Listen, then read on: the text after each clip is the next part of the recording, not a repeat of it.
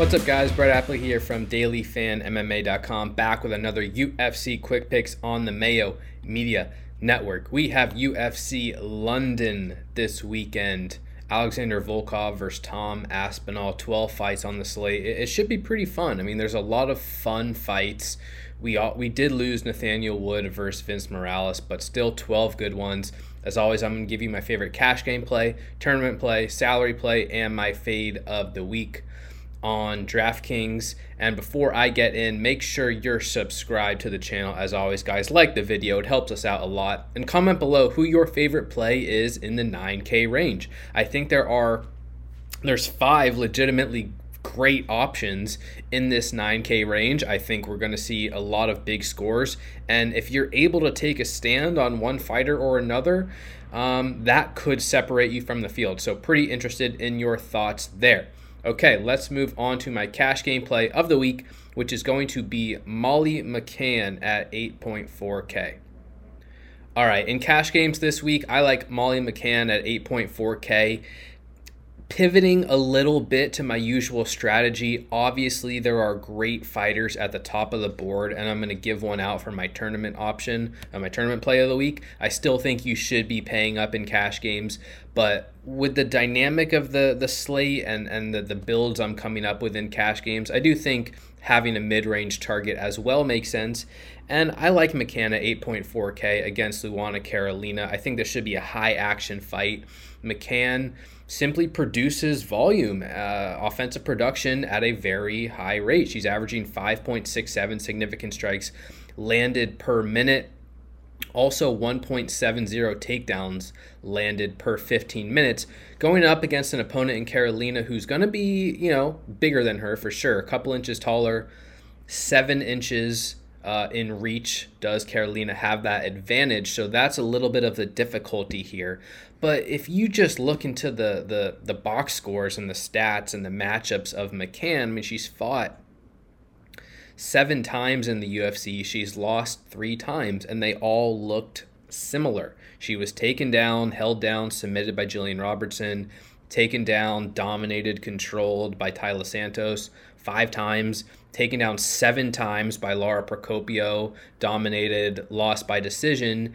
And I just don't think Carolina is likely to pursue that style of fight. I don't believe she's even attempted one single takedown in the UFC yet in four bouts. And so without that dominant wrestling path to victory, I feel better about McCann's chances in this fight. Plus, McCann is coming off a win against Ji Yeon Kim, who was taller than her and had a 10 inch reach advantage over McCann. And that, that fight was very competitive, but McCann still pressed forward. She's very aggressive. She got a couple takedowns, and she landed 127 significant strikes. In McCann's four wins, they've all been by decision. She's landed 107 significant strikes and two takedowns, 108 and two takedowns, 113 and five takedowns, and then 127 and two. So she just she puts up a, a, a ton of offense. Um, and she's relatively safe in that sense. And she's also getting bet up a little bit. I actually bet on her personally down at uh, minus 122 earlier in the week, and I see her up at minus 130, up at minus 142, minus 145, even up to minus 160 in spots. So she may be a little bit of a value there. I still do think this fight could be competitive. I still do think Carolina has advantages with her length. Carolina's a decent kicker. Carolina is successful in the clinch, but this fight's in London, and you know McCann's from England. I think she's going to have the home crowd behind her pushing forward, aggressive, throwing bombs. She's a good boxer. And I think she has a pretty decent chance to secure the win here. And in cash games, even in a loss, I think her floor is reasonable at this price. Um, and she has 80, 90, 100 point upside in a win as well. So I like McCann in cash games. A little bit less intrigued with her in large field tournaments, but at 8.4K, McCann will be my cash game play of the week. All right, moving on to tournaments. I'm going to give out Paddy Pimblett at 9.4K. He is the most expensive fighter on the board. He is also minus 550 to beat Rodrigo Vargas this weekend. And this slate is just really interesting because Pimblett a heavy favorite, great inside distance line. Ilia Topuria is going to be massive chalk, huge favorite, great inside the distance line. Gunnar Nelson very easily could win that fight quickly by submission, big favorite, great inside distance line. Mokaev might be overlooked, but still a big favorite, solid inside distance line. And Sergey Pavlovich has a, a, a fantastic inside distance line as well. So that's why I'm expecting big scores here. And each one of these fighters on a different slate could be heavily owned. I don't necessarily expect that this weekend because the because of the strength of the range, the fighters, the ownership's going to be spread out. Um, and I will be playing all these guys. They all they're all great options. And if you don't particularly like Pimblett and you like Topuria instead, that's totally fine. Um, I'm giving out to Pimblett because people still aren't that high on him as a prospect, whereas in comparison to Topuria, people just love Topuria. I think he's like a future champion. He's looked fantastic in the UFC, you know, coming off two consecutive first round knockout wins. And Pimblett is coming off a first round knockout win as well, but he is not viewed as highly you know, as a highly regarded prospect as Topuria, for example, and he like almost got knocked out in that UFC debut fight against Luigi Vendramini. So people are a little bit nervous to target him, uh, which is fine. But against Kazula Vargas, I think it's just a pretty good matchup. Um, Vargas isn't that dangerous anywhere. Uh, he, you know, he has some volume striking in his game. Just landed 95 significant strikes, but isn't very powerful. And he's given up six takedowns in the UFC already, defending takedowns at 25 percent. In his UFC debut, he gave up three takedowns on four attempts to Alex Da Silva, gave up 12 minutes of control time. And Pimblett is, for better or worse, very aggressive. And his strength is on the ground, landing takedowns, taking your back, choking you out. He's not an elite wrestler. He's not an elite striker. He has defensive flaws. And well, maybe he goes out there trying to win by KO. But um, Vendramini in his last matchup was actually a pretty good wrestler and grappler, whereas Vargas, I just don't see Vargas being able to defend takedowns well. And if Pimblett does earn top position time again in England with a massive home crowd behind him, I, I've, I do think he can put up a big score, earn control, probably win inside the distance. He's minus 170 to win inside the distance. That's a great number. Like in comparison to Gunnar Nelson, for example, I really like Gunnar Nelson. I think Gunnar Nelson can probably just land a takedown on Sato and win by submission. But Nelson is Nelson's not very aggressive at all. He fights at a slow pace. He doesn't throw a lot of strikes. He doesn't always look to wrestle. Like Pimblett is probably going out there to take Vargas's head off. And I like the fact that he's going to push the pace. That tends to mean more fantasy points. And on a slate where like this could come down to someone who scores 105 versus 111 fantasy points. I think Pimblett has a bit higher of a ceiling because he's so so aggressive, and I think because he's going to look for takedowns early. Um, ultimately, again, this range is very strong. Pimblett is not a fighter that I plan to trust in the long term, but in this particular matchup, as a minus 550 favorite, minus 170 inside the distance, the UFC knows what they're doing by setting him up with Vargas. I think it's a good matchup. I think he puts up a big score. He's my tournament play of the week. All right, let's move on to my salary play of the week. I'm going to give out Paul Craig at 7.5K.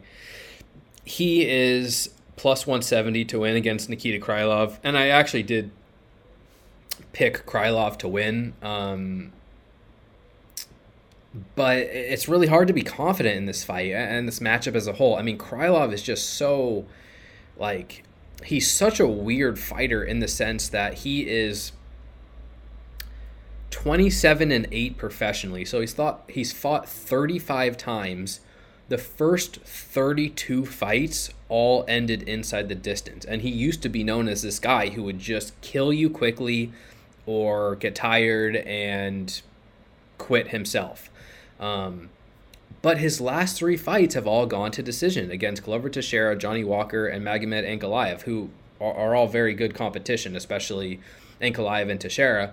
Um, so it's just a little bit tough to read exactly what's going on with Krylov, why this is happening, how he'll look to fight in the future. He looks a little bit more composed these days, but he's been submitted. I mean, in five of his eight pro losses, and he's been submitted how many times in the UFC? At least a few. Um, by Blachowicz, by Cirkunov, by Ovince St. Preux. He was knocked out by Soa Palelei. Um, so he he's definitely not immune to getting submitted, to getting hurt, to giving up takedowns, defend takedowns at 55%. And I, I don't love Paul Craig. I really don't. I, I'm I, I don't get him right often. And like I said, I'm not picking him to win this fight, but he's the type who's always live to win by submission, and even against Magomed Ankalaev who's probably going on to be the future champion of champion of this division. Ankalaev dominated that fight, and Craig tapped him out with one second left in the third round in a fight that he was totally getting crushed in. So it, it it's not that out of the realm of possibility to believe he can just submit Krylov in an exchange. Um, in Craig's one, two, three, four, five, six, seven UFC fights, he has earned five submission wins and two knockout wins, so he typically scores very well in victories. He can wrestle a little bit, averages two takedowns per 15 minutes. Cardio's decent. Like I said, he's never he's never out of a fight, and even if he gets taken down himself, a lot of his submission wins come from his back. He's actually quite dangerous from his back. So I'm not I'm not confident in Craig at all. But at 7.5k, um, against an opponent like Krylov, who's been tapped out a number of times. I mean, Craig's only plus 330 inside the distance. It's not spectacular, but he just feels live enough for a finish at any point in the fight. He saves you a little bit of salary. This fight probably is going to be competitive.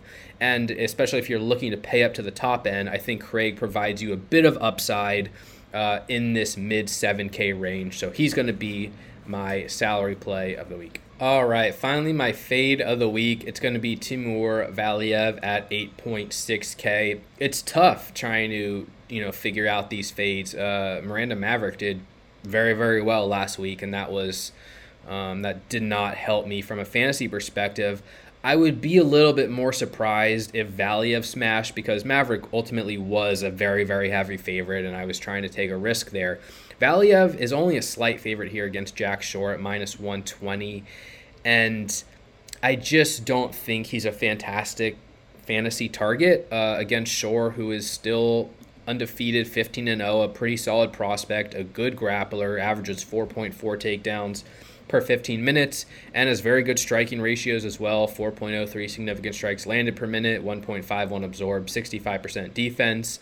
Um, I, I do think Valiev can win this fight. Like I'm not completely, I'm not ruling that outcome out at all. I think Valiev a decision is one of the more likely outcomes here, but I don't see him having much grappling success against Shore, who excels on the ground. Valiev uh, lands 1.62 takedowns per 15 minutes. He might be able to get one or two, but Shore is a quality grappler, is probably going to be able to scramble up to his feet well enough if that happens. And Valiev might just look to strike, where he's probably got the edge over Shore at range. He's a little bit faster. He's a good kicker. But, I mean, he's gone in his last two decisions. Valiev's landed 77 and 55 significant strikes. Not, not a super high volume guy.